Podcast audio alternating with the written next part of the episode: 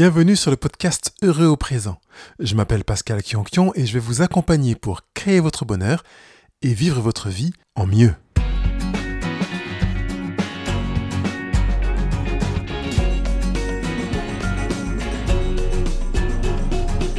Notre 68e rendez-vous s'intitule Chasser le monstre de la rancœur.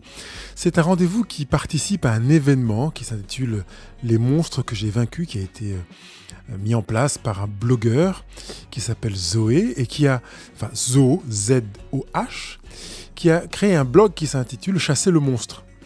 Et j'apprécie beaucoup ce blog, alors je vous recommande vivement d'aller voir un petit peu, et notamment mon article préféré qui s'intitule Le monstre, c'est trop tard, C-E-S-T-R-O-T-A-R-D.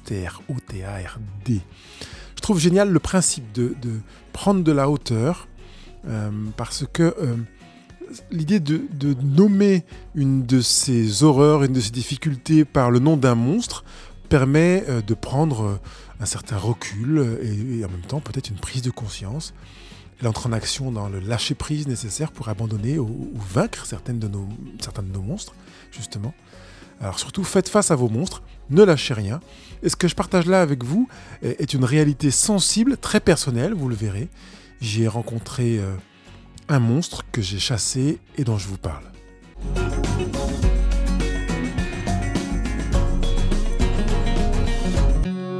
Je reviens avec une légèreté euh, dont je suis capable aujourd'hui sur cette période de mon histoire. Les larmes, les tremblements, les maux de ventre et autres souvenirs teigneux sont devenus plus fluides. Ils ne sont plus là, ils se sont éclaircis. Et tout cela dans le but de chasser le monstre de la rancœur pour installer à sa place la princesse de la résilience. Ouais, j'ai été tenté de rester dans la sémantique onirique puisque nous sommes habitués à faire cohabiter les monstres et les princesses. Donc je vous parlerai de monstres et de princesses pour rester dans l'esprit de ce que nous propose Zoé dans son euh, blog Chasser le monstre. Loin de moi l'idée de vous bercer avec un conte de fées ou une histoire de princesse. Toutefois, euh, le fait de d'emprunter à la fantasmagorie rend la réalité plus légère. Elle semble devenir lointaine, colorée. D'ailleurs, en parlant de couleurs, c'est en partie ce que euh, on utilise dans une approche qu'on appelle la PNL, la programmation neurolinguistique, pour faire perdre de son influence à une image mentale. Euh, ça fait qu'elle a un impact émotionnel moindre que celui qu'elle avait auparavant. L'auteur du livre euh, Les pouvoirs illimités, qui s'appelle Anthony Robbins, qui est un des best-sellers dans les livres de cet auteur-là, explique brillamment euh, l'utilisation de la couleur et du noir et blanc. Mais avant de vous faire part de cette expérience aidante, laissez-moi vous parler de mon monstre et de ma princesse. Je ne savais pas encore à quoi ressemblait la rancœur. Comment identifier ce qu'on n'a jamais vu? Je sentais bien bouger en moi une énergie euh, étonnamment forte. Elle était capable de me déplacer d'une émotion à une autre en quelques fractions de secondes. Il avait suffi que ma femme me dise quelque chose, ou ma fille, pour que tout à coup je saute au plafond. Je ne savais pas expliquer ce phénomène. À vrai dire, je sentais bien qu'il y avait quelque chose à voir avec ma vie à la maison en tant qu'enfant, le tumulte fréquent d'une intensité insoutenable m'avait si souvent conduit à me caché dans ma chambre, à me blottir dans mon lit. Euh, j'entendais les cris de douleur de mon frère qui, euh, sous les coups euh, de mes parents, finissait par se taire. Moi aussi sonné, bien que c'était d'une autre manière, je n'osais plus sortir. Ma chambre devenait ma tanière, le temps passe l'orage. Je savais que mes parents n'étaient pas méchants, ils étaient incapables juste dépassé. Il ne savait pas ni comment s'y prendre, ni comment penser. Et comme nous le faisons bien souvent, il faisait avec les moyens du bord. Pendant des années, j'ai prié et j'aspirais à leur divorce qui n'est jamais venu. Le ciel, sourd à ce genre de demande, inévitablement, me donnait tout de même le courage de contenir euh, la, rancœur qui montait chez moi. J'avais décidé que mes parents avaient périmé. Je sais que cette manière de le raconter peut faire froid dans le dos, mais sans vouloir me défendre, C'est exactement le sens du mot rancœur. Et combien de fois avons-nous ce sentiment suite à une émotion installée, enracinée? Pour ma part, la rancœur était bien là, en moi, ancrée. Je me souviens. Je me plutôt, je ne me souviens pas avoir fui. Je ne le voyais pas comme une fuite, en tout cas. Le temps passant, décidant de ne plus me mentir, j'ai reconnu ma course, ma fuite, ma volonté de me réfugier loin ailleurs, quelle qu'eût été la destination d'ailleurs elle leur de toute façon mieux convenu que celle dans laquelle j'étais à l'époque. Je me suis donc installé à près de 700 km de chez mes parents. Je trouvais là-bas un abri. Ma rancœur m'avait suivi bien au chaud dans mes bagages. Elle continuait à grandir, à se réchauffer. Et pour dire vrai, j'en prenais soin régulièrement. J'aimais d'ailleurs en parler, ça et là, aux grandes dames de mes parents qui ne l'appréciaient pas. On lave son linge sale en famille, disait-il. Les années se sont enfilées aussi facilement qu'on enfile des perles, jusqu'au jour où ma valise, devenue trop lourde, m'encombrait. Je savais que la rancœur y prenait trop de place, trop de poids. Je devais m'en débarrasser, mais comment? Le livre de Boris Cyrulnik euh, y a participé. Il a commencé à diffuser une nouvelle vie dans mon univers teintée de pages en noir et blanc, côtoyant celles qui scintillaient de couleurs. On peut découvrir en soi et autour de soi les moyens qui permettent de revenir à la vie et d'aller de l'avant tout en gardant la mémoire de sa blessure, disait Boris Cyrulnik dans son livre de chair et d'âme. J'entendais l'autorisation de me souvenir résonner si fort que je décidai de la faire mienne. J'avais le droit de me souvenir. Rien ne changea depuis ce jour. J'avais le droit, et j'ajoute depuis le devoir de me souvenir de la présence de ce monstre enflé dans mes bagages intérieurs. Il ne s'était pas installé à mon insu. Je l'y avais installé, et plus encore, j'avais pris soin de lui pendant tant d'années. Là, je ne voulais plus de lui. Terminé j'avais confondu ce souvenir et ravivé. Enfin, je découvrais, grâce au livre de Boris Cyrulnik, combien le souvenir était légitimement implacable, sans pour autant qu'il ait à côtoyer l'émotion qui ravive la douleur.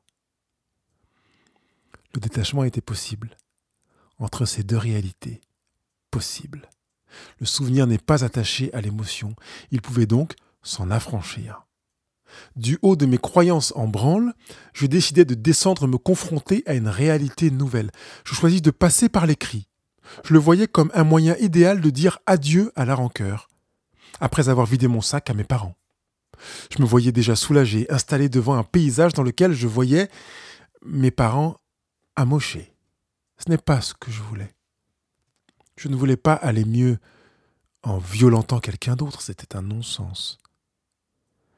Alors j'ai opté pour la parole vivante. Leur demander de m'écouter face à face était utopique. Je décidai alors de m'enregistrer.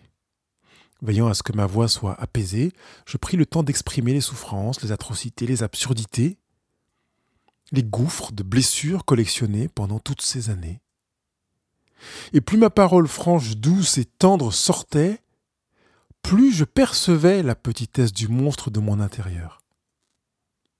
À la fin, il paraissait minuscule, ridicule. Il était si petit que je le voyais insignifiant. À sa place, sans m'en rendre compte, sans l'avoir cherché non plus, j'avais installé la résilience. Je ne savais pas à quoi elle ressemblait avant de la rencontrer. Pourtant, elle était là, prenant une place qui se mit à grandir jusqu'à ce jour. À vrai dire, je la nourris, elle aussi. Je le vois continuellement. D'ailleurs, si nous pouvions remonter le temps de quelques années, vous présenter mon monstre aurait déclenché des larmes. Aujourd'hui, alors que je vous en parle, il n'en est rien. Avec la résilience, j'esquisse plutôt un sourire de satisfaction d'être là, riche de ce que j'ai vécu depuis, ayant le droit et le devoir de me souvenir. Je ne serais qu'un bout de moi sans souvenir de tout cela. J'ai compris combien avoir une orientation focalisée sur son passé peut être source de profond mal-être, comme le dit Zoe dans son article Le monstre, c'est trop tard, qu'il a publié sur son blog Chasser le monstre. Alors, je me souviens. Et je vois bien la pertinence du travail d'Anthony Robbins car mes souvenirs passés sont en noir et blanc maintenant. Je les vois flous, parfois leur son est feutré, distant. Et face à un présent coloré, sonore, scintillant et en couleur, je vous assure que, même si je peux m'en souvenir, le monstre de la rancœur peut toujours courir s'il veut me revoir un jour. Je préfère de loin la beauté présente de la résilience que j'appelle une princesse. Je savoure sa présence jour après jour.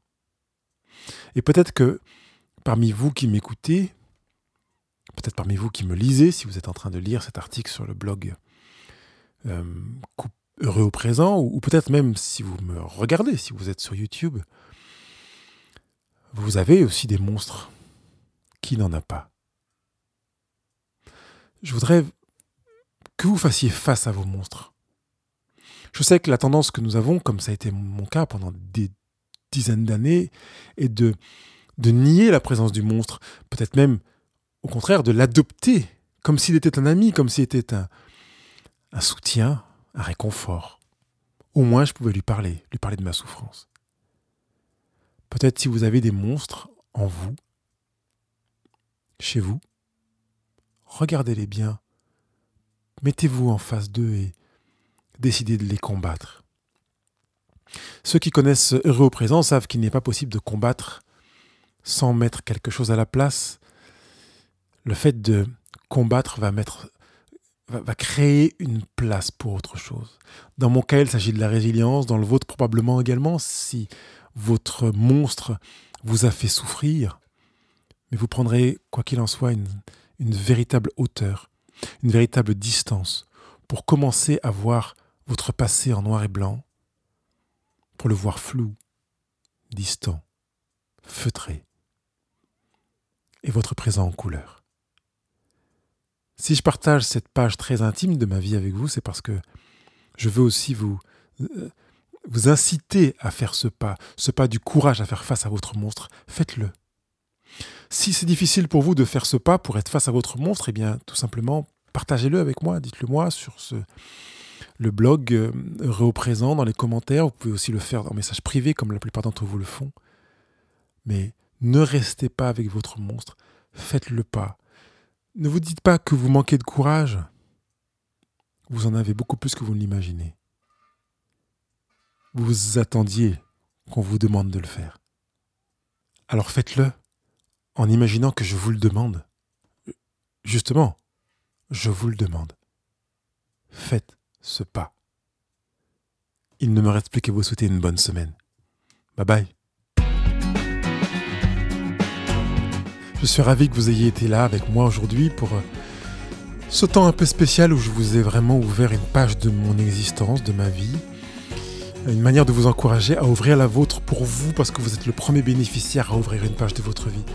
Et je voudrais que vous puissiez vraiment faire ce pas. Et si vous avez des questions, comme je vous l'ai dit pendant ce, ce rendez-vous, bien partagez-le avec moi et partagez vos questions et vos remarques, vos réactions peut-être sur les réseaux sociaux de manière à ce que ça serve aussi d'encouragement à d'autres quand vous aurez fait ce pas ou si vous l'avez déjà fait parce que je suis convaincu que plusieurs d'entre vous l'ont déjà fait. Merci encore et bye bye.